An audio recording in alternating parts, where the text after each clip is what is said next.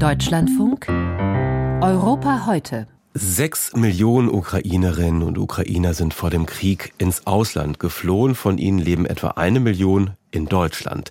Dazu kommen aber noch etwa fünf Millionen, die innerhalb der Ukraine geflohen sind, aus den inzwischen von Russland besetzten Regionen und Gebieten oder den von den Russen zerstörten Städten nahe der Front.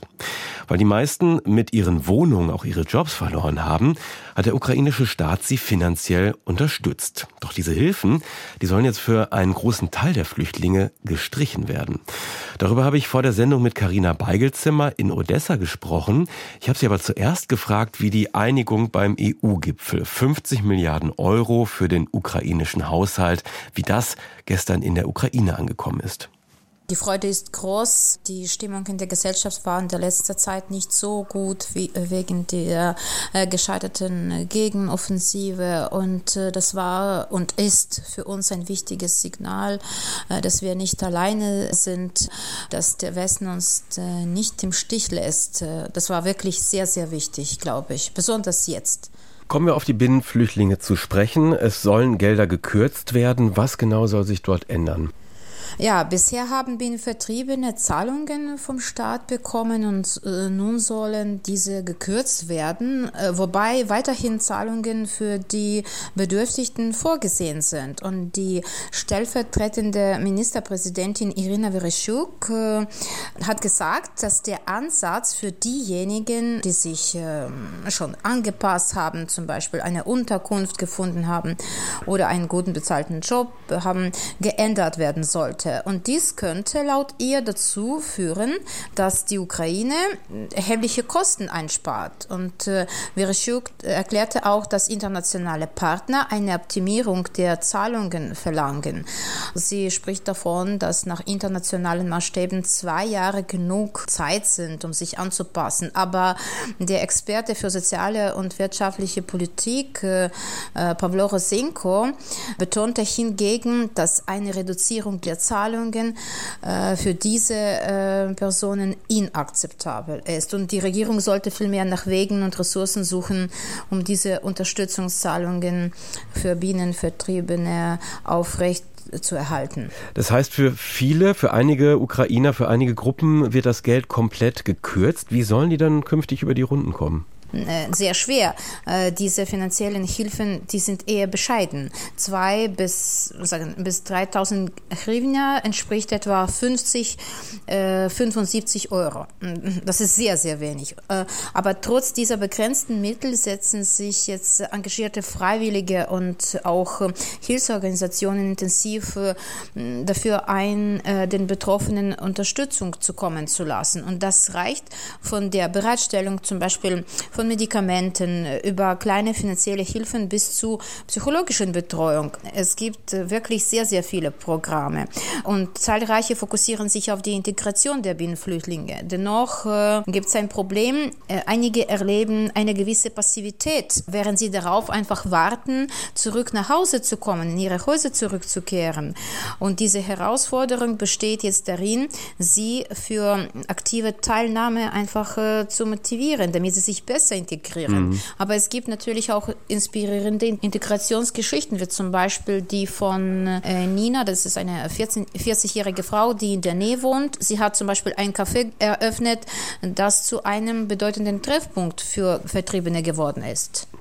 Aus verschiedenen Regionen der Ukraine sind viele tausend Kriegsflüchtlinge auch in ihre Stadt nach Odessa gekommen, vor allem auch nach der Zerstörung des Kachowka-Staudamms im Sommer. Wie kommt denn Odessa, wie kommt die Stadt damit klar?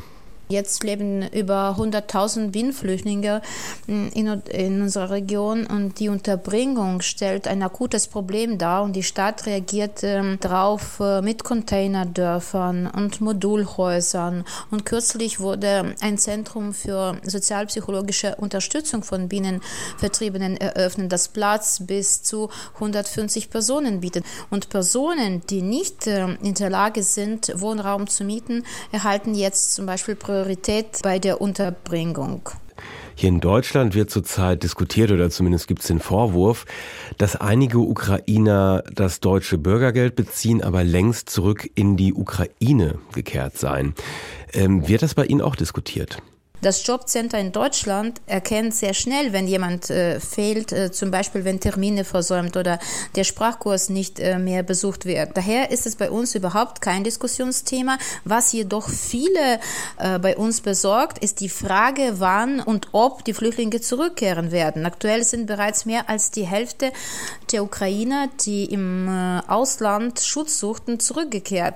Und diejenigen, die zum Beispiel geblieben sind, die haben eine unsichere Zukunft vor sich und wissen nicht, ob sie diesen Krieg überhaupt überleben werden. Diejenigen, die gegangen sind, sie mussten alles äh, hier zurücklassen und äh, in einem fremden Land bei Null anfangen. Und diese unterschiedlichen Erfahrungen können zu einer Kluft zwischen den Gruppen führen, da ihre Perspektiven und auch Herausforderungen stark voneinander abweichen. Hunderttausende Ukrainer dürften auch dauerhaft, auch nach dem Krieg in Westeuropa bleiben. Viele, mit denen ich in den vergangenen Tagen und Wochen gesprochen habe, haben mir das auch so gesagt, dass das ihr Plan für die Zukunft ist.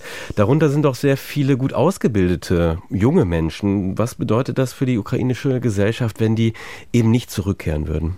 Der Verlust von diesen Fachkräften könnte zu einem Ungleichgewicht in der Altersstruktur und zu langfristigen demografischen Problemen führen. Das ist klar.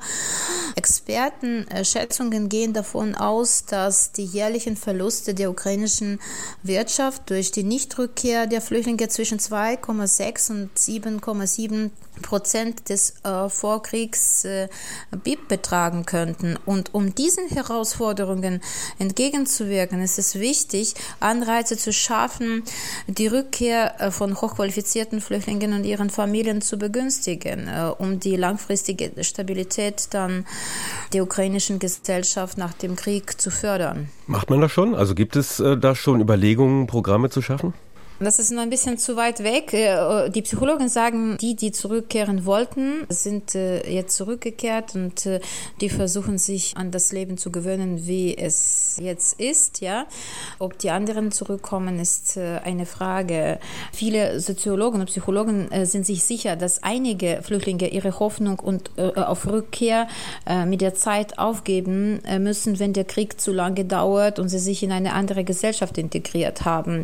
Deswegen äh, ist es wichtig, mit dem Wiederaufbau schon jetzt äh, zu beginnen, obwohl es wahrscheinlich komisch klingt. Sicher gibt es äh, auch äh, viele andere Maßnahmen, die, die man ergreifen kann, damit Flüchtlinge zurückkommen. Aber es ist ein bisschen noch, sagen wir so, zu früh. Die ukrainische Regierung will die Hilfen für Binnenflüchtlinge streichen. Darüber sprach ich mit Karina Beigelzimmer in Odessa.